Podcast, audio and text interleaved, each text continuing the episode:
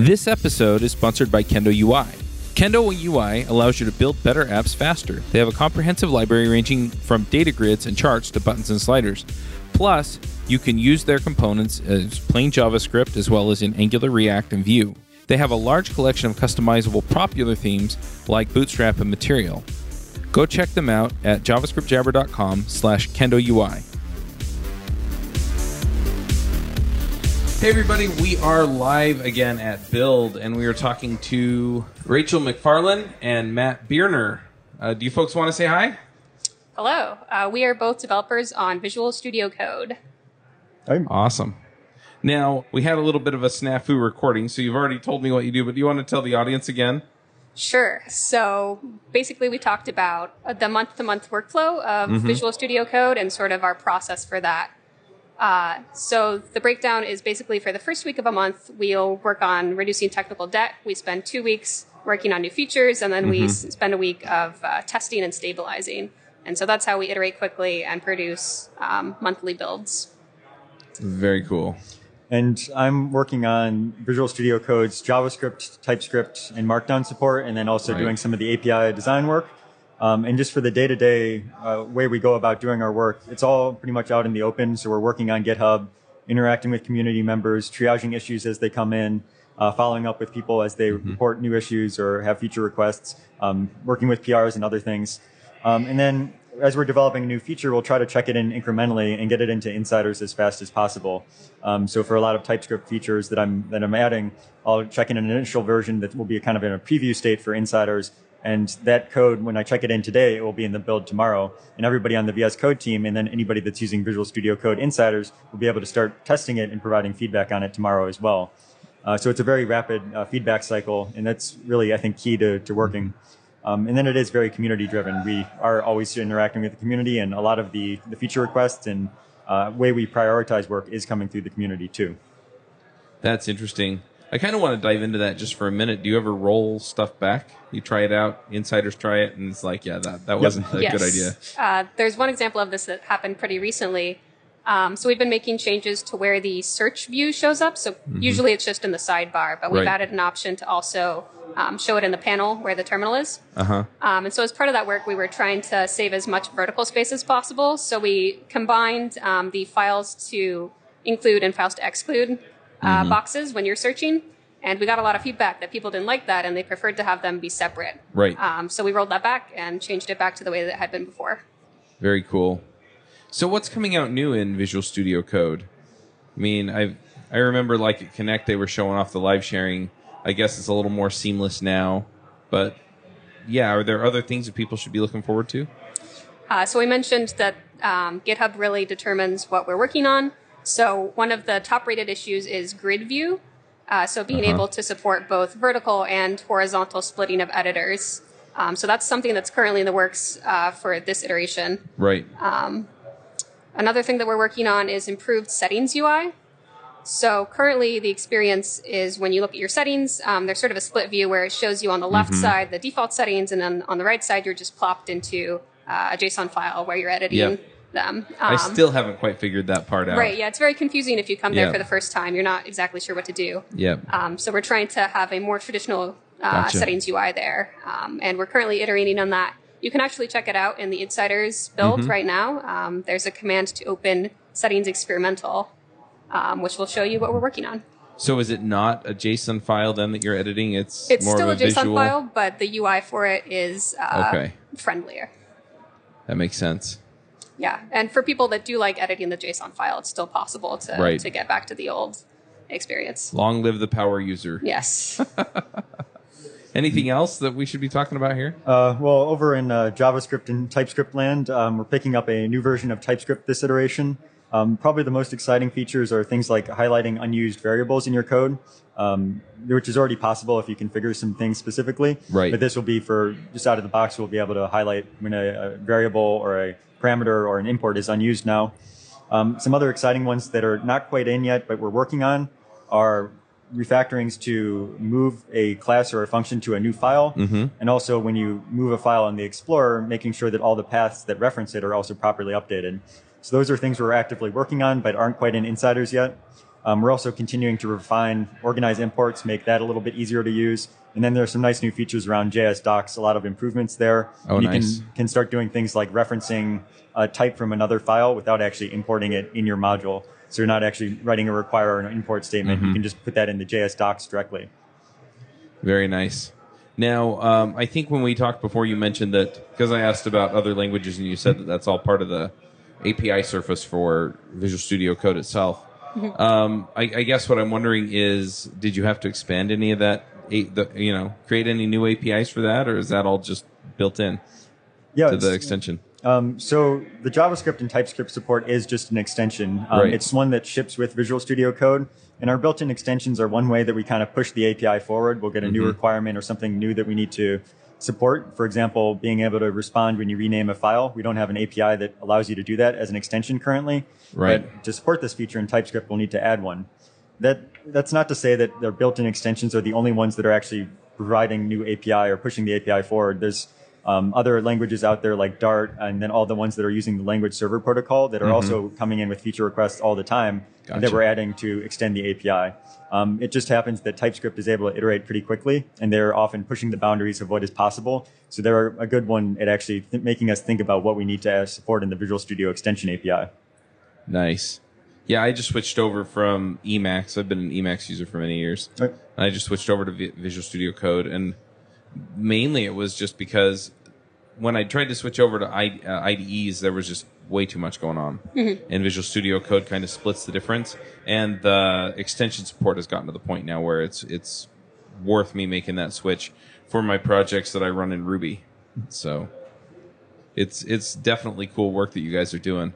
I'm really digging a lot of the stuff that's going on there. I'm I'm curious how do people follow along? You know, you said you work in the open mm-hmm. and you know all this stuff's on GitHub. I mean, do you just star the repo or follow the repo or is there some other way to keep track of what's going on? I think that's a fair way to do it. Uh, we also have a pretty active Twitter account. Okay. so it's at code. If you want to follow that, we'll always tweet about uh, new releases, new exciting features. Um, so that might be a m- bit more digestible than just trying Yeah. to look at the issues in our GitHub repo and figure out what we're doing from that. Yeah, I had, And hadn't actually thought about that, but last week I was trying to run a task and I was like, I just need like a key, Uh-huh. a key map for this. So I tweeted at code and I got a response from Erich Gamma. So That's great. Yeah. it- yeah, there's plenty of help out there. Yeah, and definitely if you want to get the latest and greatest features beyond VS Code Insiders as well, that's what we're using day to day to develop. So we try to keep it pretty stable. Right. Um, but that will have the changes from yesterday uh, at the at the latest actually coming in, um, so you can see whatever new is being added. Um, if you are looking at the GitHub repo, we have um, iteration plans we post each time for each month. So you could just go into GitHub and search May iteration and see all the things we're planning on working on. And Those should link to the individual issues where you can follow along there. Um, and if you are on GitHub and you see a feature you really want supported, make sure to use like the thumbs up emoji on that issue because that is one way we uh, go about judging which ones we should Oh, okay. prioritize. um, so that's a it's a good way to follow along. Interesting. So yeah, so do you do the iteration roadmaps one month at a time, or do you have some idea of what you're going to be working on in June? So we do have a roadmap for the entire year, which is, of course, more general and sort of the Uh-huh. areas we want to work on. Um, and then, sort of month by month, we'll figure out what exact features we want to ship. Yeah. I'm also curious. You mentioned like the first week of the month you're working on technical debt. Right. I'm curious. It, does that ever manifest in any way that people would actually see, maybe in performance or speed or usability or anything like that? Well, uh, so some of those things are helping us manage the product better. So Right. on GitHub, you'll notice that there's a VS Code bot that will reply with possible duplicates sometimes, or that will assign your issue automatically, Mm-hmm. or that will add labels to your issue automatically. So that's one one thing that we implemented as part of making serviceability easier for us. Um, Right. Things like Rachel's worked on the issue reporter in the product as well. Mm-hmm. Um, those kind of go into making it easier for us to maintain and kind of fall into technical debt as well. We'll do a lot of internal refactorings too to make the code more maintainable, add tests or improve tests, make them more reliable, Right. those type of things. So anything that's kind of slowing us down, that technical debt week is a good way to address those. And we'll also put uh, like larger issues like the issue reporter. Those ones um, will be something that we will work on, for a longer period of time. Right. The technical debt week is just a nice opportunity for everybody on the team to look at whatever is slowing them down and really focus on that. What other things do you think people miss about Visual Studio Code or that you wish people knew about Visual Studio Code? There are so many features. Sometimes discoverability is a big issue. Uh huh. Um, so I've been talking to a lot of people at Build today. I've been staffing our booth, and sometimes people won't know about the command palette. Um, sometimes people won't know that we even have a, an integrated terminal. Right. Um, so I think there's we've tried to basically expose those in different ways throughout the product so that people will find them. Um, but sometimes people will just miss the fact that you can open up this little quick open and be able to quickly execute any action or do quick file search um, through that.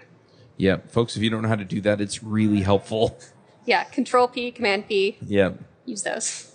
Yeah, and when I was talking to uh, Amanda and Matt yesterday, um, and just a note to the listener, I did an interview yesterday, but the file's corrupted. So uh, Richard and Carl are trying to recover that for me. But they mentioned that um, in the live sharing that you can do, that you can actually share your terminal and things like that, or that's something that they were working on. Yeah, I think that works um, still in progress. I don't know if it's in the current extension version, but they are working on it. Yeah. So if this comes out in a few weeks, hopefully it's there, and if not, then keep trucking because it's, it's be something there I'm soon. excited for. Well, one thing that I find with JavaScript users, especially, is that they're just used to basically using editors as a basic text editor. So as long Uh-huh. as it, it kind of works for that, they're, they're happy and they don't realize that Visual Studio Code can actually provide completions and symbols and other things. You don't have to just use text search. You can actually search Yeah. for a specific symbol and have it return the correct results. So that's really something that I wish people knew about more is Mm-hmm. that in a lot of cases you can get proper completions. You can even do things like have TypeScript um, check your JavaScript code to see if there are any conflicting types based on JS doc parameters. So it's a, say your function takes a string and you're passing in a number. You can actually use the TS check feature to enable features like that. Nice. And I, I think that's another discoverability thing. Like a lot of people don't even know that's possible and don't know that it should be possible in their mm-hmm. editor. So we're always trying to, to inform people about those type of features. Yep, absolutely. And it's, I mean, I've seen this with some of the other languages service or language services too. So I've done some Ruby and some other languages in VS Code, and yeah, those services provide a lot of that too. So it's a really, really handy thing. So do you have any extensions that you find most helpful then? Um, I think one of my favorites that I've just started playing with is the Docker extension. Oh yeah. and they've they've talked about it at past conferences and you know kind of made a big deal out of it but um, i've really gotten into a lot of the automation space and so just being able to run a task that runs my tests or run a task that runs the linter or um, you know doing the docker setup and having that just kind of present so that when i push to ci and cd it just does what it's supposed to do and making that deployment seamless.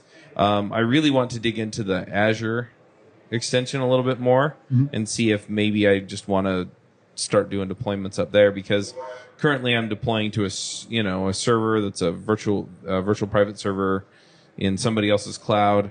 And so it's kind of a process to deploy it. And I have it scripted but I think it'd be nice just to be able to say oh here's a new Docker container and swap it out Right. Yeah. so th- those are some of the things that I'm looking at right now.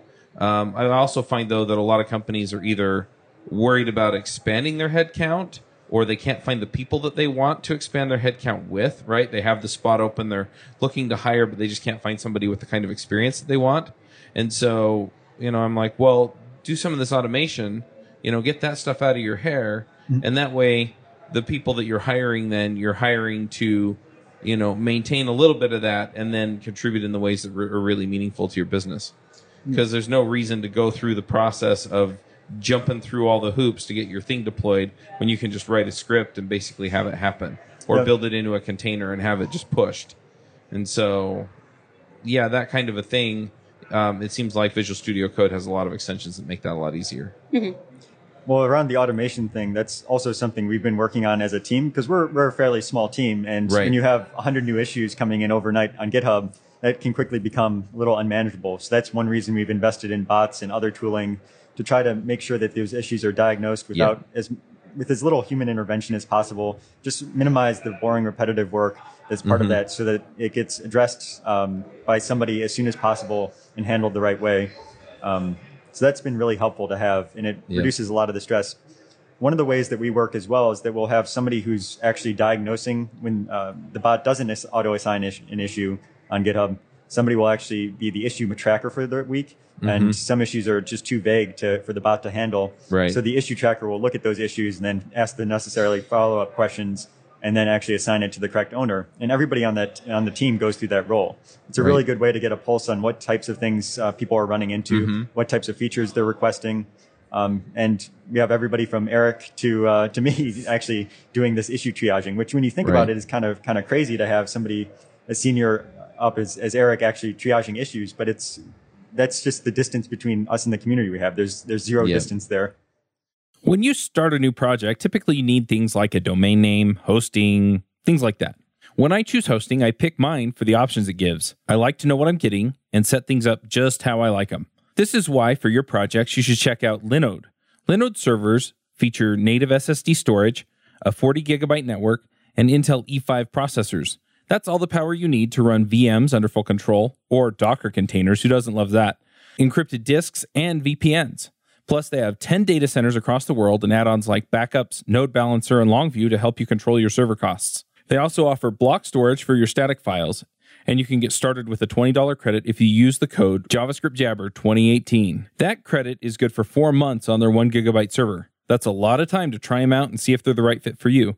That code again is JavaScriptJabber2018. Also, if you're interested in working for Linode, they're hiring. Head to linode.com slash careers to see their available positions.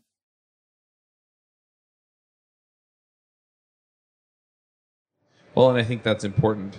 Also, speaking to you know having a bot to triage your, you know, your issues and things like that. I mean, yeah, I personally, as a Visual Studio Code user, I want you guys putting in as many awesome features as you can, right? And so if you get the same question ten times, yeah, I'm I'm happy having a bot go, oh, that's solved. Here it is. Or mm-hmm. okay, you know, we're gonna push this to the right person so they can help you figure out, you know, what you need to know and you know and yeah it saves all of you time and then i get a better product because of it so but yeah i also love the just the idea of yeah you know erich repli- replied to me on twitter Yeah. um, you know and he's looking at issues when it's his turn and yeah so nobody's so far removed from things to where they're saying you know what let's put this crazy feature in here that nobody's going to actually want yep. Right, exactly. Yeah, it's the features we want. yeah well and if you're working in it every day there's that too right Right. Is you know if you're building Visual Studio Code with Visual Studio Code, if it's a pain to use, you guys are going to feel it, Right, exactly. and and that's that's really helpful to to know and to hear about. So, what's your favorite feature of Visual Studio Code? There are so many.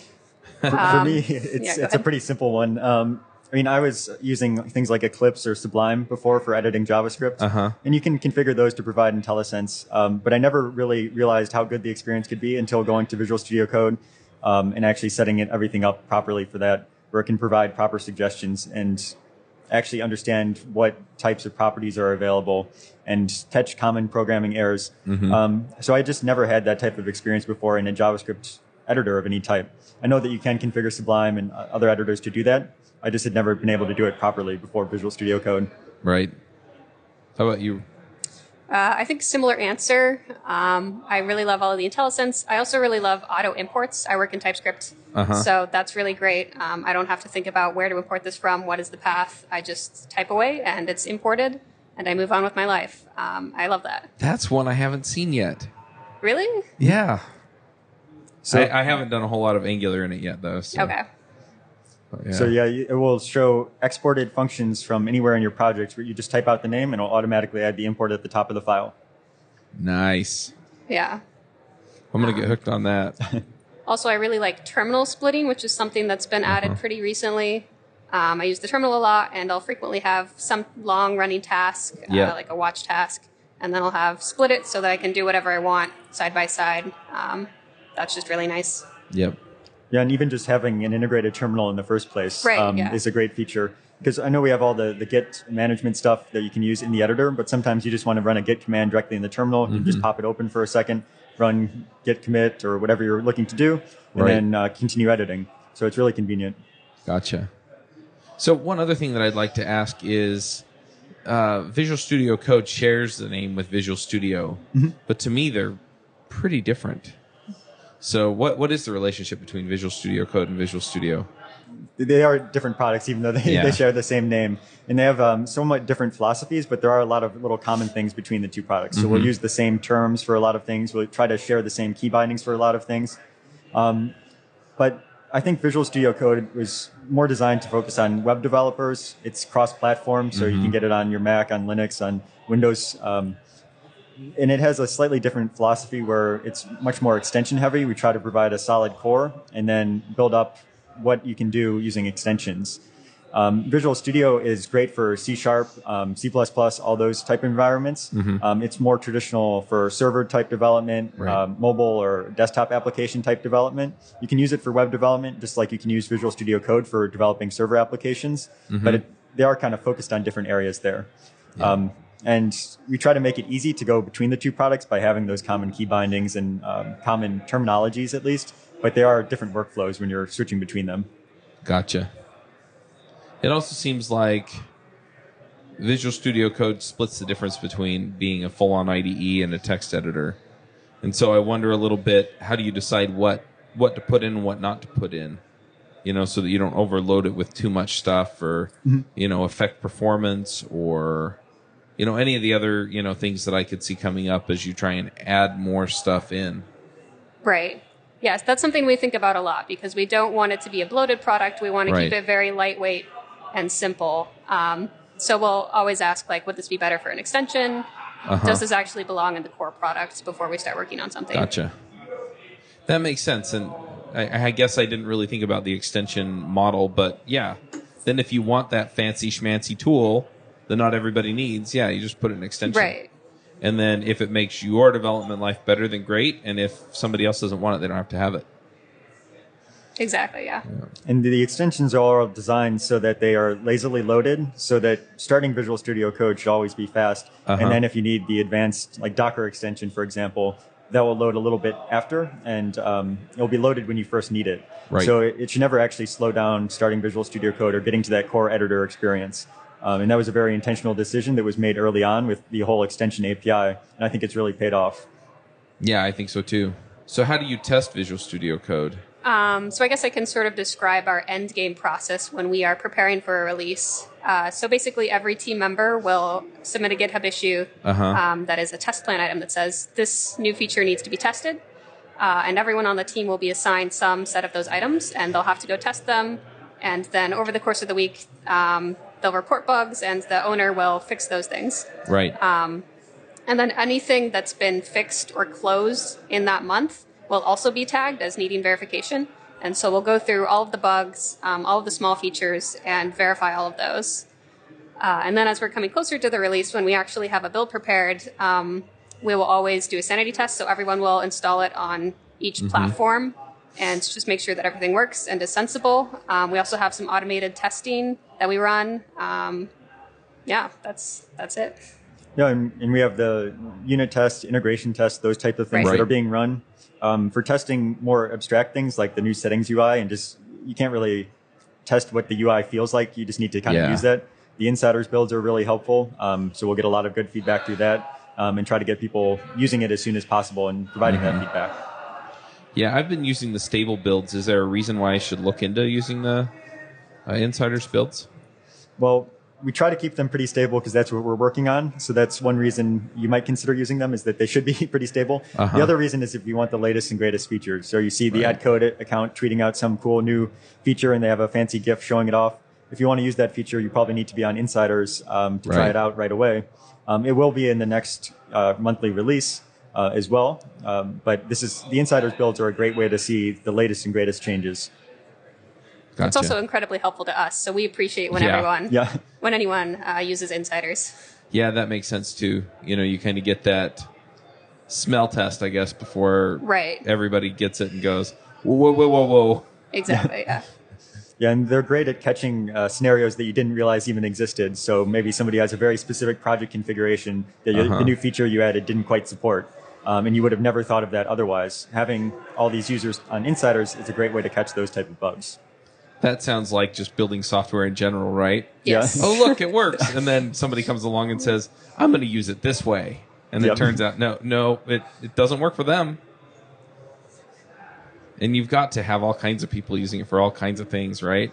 So Yeah, there's a, a lot of different communities that are using Visual Studio Code. So JavaScript and TypeScript and web developers, and then there's mm-hmm. big communities around Go and other languages. Um, a lot of people using it for Python, uh, C Sharp too. Yep. So there's a lot of distinct communities that all have their, their own needs and uh, interests. Yeah, I can tell you the communities that I serve, it's made some pretty major inroads in. Um, I wouldn't say major in Ruby, but people are starting to pick it up. Um, but yeah, JavaScript, all of the different frameworks that we have shows for, yeah, they're all picking it up and using it because all of the tooling is pretty seamless and it just tells you what you need to know or do with your stuff. So yeah, there's definitely the payoff there. And, you know, it's like I want it to do stuff for me, but I don't want it to be in my way. Mm-hmm. Yeah. And yeah, I think it strikes a pretty good balance that way. Well, I think that kind of captures the philosophy of VS Code pretty well, actually, is not getting in the way, but also enabling a lot of powerful features like debugging that just weren't available or hard to perform before, especially around JavaScript. Yep, absolutely. So, uh, are there things that are coming down the pike a little bit further out that you're excited about, or So one thing we just shipped recently, API wise, for extension authors is the WebView stuff. Uh-huh. So this is basically like an iframe that users or extension authors can customize in the editor, and it lets them make their own UI and other experiences in the editor. It's really Oh, powerful. cool. Um, so you can build things like visualizing tables or databases or other things. Um, or you can make entire interactive experiences. And I'm, I'm kind of interested in, in seeing what types of things develop there. I think I, I don't think we want like email programs showing up in VS Code, for example, but I think it does enable, if used wisely, it enables some really cool experiences that people could create. Where just right in the editor, you can suddenly have all these neat visualizations or interactive experiences. that's it? I know it's Chromium. I'm going to pull in some Canvas stuff and Super Mario. Here we come. Yeah. Very cool. Any other features you've just released that you want to talk about, or should we? Uh, I've been working on something called the Process Explorer. Um, This Uh-huh. is a tool specifically for diagnosing performance issues. Ah, nice. But basically, when whenever someone reports something, we want to know if someone says like this, there's high CPU. We want to know what Uh-huh. process exactly is causing it. right. um, because we have a multi-process architecture. There's a ton of different things going on, Mm-hmm. and sometimes it'll actually just be a misbehaving extension, and so we want to be able to pinpoint it. Um, so the Process Explorer is just another window that will pop up and basically just list out everything that's running and their CPU usage and memory. Uh, so it's just a nice diagnostic tool to have. Yeah, that sounds terrific. I mean, performance problems are some of the hardest ones to track down, right? Because it actually works. So what's slowing it up? Exactly. Yeah. And yeah, that that that's really handy. And we do get a lot of issues that are reported where it's actually an extension that's causing the problem. So maybe the extension Yeah. o- overwrites some key binding and suddenly mm-hmm. the feature doesn't work anymore. Um, so this can help track down issues where extensions are misbehaving and maybe using up too much CPU or memory. Mm-hmm. That makes sense. Kind of reminds me a little bit of like browser plugins. Yes. It's like, why won't this page work right? And it mm-hmm. turns out you have a browser plugin that's messing with it. Yeah. Same kind of thing. Well, for um, JavaScript and TypeScript users, one neat feature that we've been focusing on recently is organize imports. Um, Uh-huh. So we added a preview of this uh, in the previous release, and in the current release, it's out of preview now. Um, this command will remove any unused imports in your file and then sort the remaining imports. Um, Oh, so you can just run it and uh, just automatically will remove anything that's not in use. Um, we're improving this, so we recently added features like being able to run this whenever you save a file, which is super useful. So you never even need to run the command now. Uh, and we're continuing to tweak it and add other improvements in this this current iteration. The other big thing that we're working on is always adding new refactorings for JavaScript and TypeScript. So things like extract method, extract constant. Um, I think we have uh, some other cool ones coming down in the in the pipeline here as well. Um, but these are kind of cool features that I never even thought would be possible in JavaScript and TypeScript before. But the TypeScript team has done a great job implementing these for both languages. Yeah, and those are the kinds of features that I usually expect to see in an IDE. And it's like, yeah, that's really handy, but you know, with all the other myriad things in the IDE, you know, it's just like, okay, well, I can live without that. So, getting it in a text editor like environment, that sounds terrific. All right, well, I'm going to start heading us toward wrapping up the show. And one of the things that we do on our shows is we do picks. And it's just kind of an opportunity to just show off who you are and give people recommendations for cool stuff. So a lot of folks will do like TV shows or movies they've seen or books or you know, sometimes it's uh, technology tools too. So you know, you can pick a your favorite extension or something. But yeah, anything like that. So uh, Do you run your own freelance business? Or maybe Uh-oh. you're thinking about picking up some business spot. on the side. Well, then you need FreshBooks. FreshBooks is the quickest and easiest way to get invoices out to your clients. It's easy to use, it works anywhere, available from any device uh, on the desktop, iPhone, iPad, Android, and all of your data is backed up and secure. And it makes it really easy to get organized and get paid. You'll be tracking time, logging expenses, and invoicing your clients in no time. You can also save time billing, freeing up several days per month to focus on the work that you love, and you get paid faster. FreshBooks customers are paid on average five days faster because there's a link on the invoice that says pay me now. And it's a great way to grow your business. Plus, FreshBooks is offering a 30 day trial. That's right, 30 day trial if you try them out. So go to gofreshbooks.com slash devchat and enter devchat in the how did you hear about us section. Once again, for a 30 day trial, go to gofreshbooks.com slash devchat and enter devchat in the how did you hear about us section. I'm not trying. Sorry, I'm freezing. I I can't think of anything that would No, it's work. I can, I can jump in there. Yeah. Go ahead. Uh, so one extension that I use all the time that I really like is called GitLens. Uh huh. Um, and so this adds a lot of functionality around Git history and Git blame. So one thing that it does that's very simple is it just adds sort of an annotation next to your current line where your cursor is that says Uh-huh. this person edited this line this many months ago or this many weeks ago.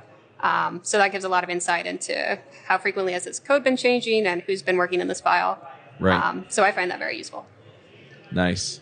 I, I can jump in with some picks. So, just being out here, you know, I, I've been going through some personal stuff, and sometimes I, I've just needed downtime, right? So, like yesterday, I came, I recorded an episode, and then I went back to my hotel and had a nap. But, uh, you know, some of the other things that I've been doing just to kind of unwind, I've been watching a show. It's a BBC America show. It's called Orphan Black. Oh, Oh. I love that show. Yeah, it's a terrific show. Um, I watched the first, I think, two or three seasons, and then you know, because I watch it on Amazon Prime, we cut the cord, so I, I don't watch it on TV. TV, but yeah, I've really been enjoying that. Just started watching it over because I was like, I can't remember all the intricate interactions between all the characters, so that's been fun just to sit and, and unwind. I also really liked the new Avengers movie, Infinity War. Um, I kind of wish that they had wrapped up the storyline, but they kind of didn't. Yeah. So Have to wait another year for that, I guess. that's right. But you know, it was fun, and it was fun to see all those characters. So I've been enjoying that as well. And then, um, you know, just I've been planning ways that I can spend time with my kids this summer, and uh, so I'm really looking forward to picking up some fishing gear and just taking my kids out fishing. So, so those are some of the things that I've kind of been thinking about as far as uh, picks and things that I want to shout out about. Well, if you have uh, Amazon Prime, I recently discovered they have a pretty good collection of dystopian 1980s Italian sci-fi movies, which is a very unique subgenre. Um, so imagine like a ripoffs of Mad Max. Um, so I've been watching some of those, and they're very cheesy but very entertaining at the same time. so I think the recent one I watched was called The Bronx Warriors, which was not set in the Bronx at all, even though it was, I think it was supposed to be. It was set in what looked like the middle of the desert, and then they were saying that it was supposed to be New York. Are So- they in English or Italian? they're well, they are in English, um, Uh-huh. so just dubbed over in, in most cases. Uh, but they're Oh. exactly as cheesy as you would imagine them to be, but super entertaining. That's too bad. Well, I, I lived in Italy for two years, so Okay. I, I would much rather just watch them in Italian. But that sounds interesting. Cheesy Italian, yeah, that that's awesome. All right. Well, anything else you want to shout out about or mention before we wrap this up? No. No, I think All right. we covered well, it. How do people find you online? I'm assuming you're on Twitter, maybe blogs, stuff like that. GitHub. Find me on GitHub. GitHub. Yeah, yeah. I have uh, a Twitter account that I, I'll tweet things about Visual Studio Code. So if there's a new TypeScript or JavaScript feature, Mm-hmm. I'll often send out a, a tweet announcing that so people can try it in insiders. And if you have any feedback, just open a GitHub issue and it'll get assigned to me, hopefully, uh, by the by the bot. Awesome. What are your handles on GitHub and Twitter? Uh, R. MacFarlane. And I'm just Matt Bierner. All right. Well, thanks for coming and talking to me for an hour or so, and really appreciate you taking the time. Yeah, thank you. Thanks. Bandwidth for this segment is provided by CacheFly, the world's fastest CDN. Deliver your content fast with CacheFly. Visit C A C H E F L Y dot com to learn more.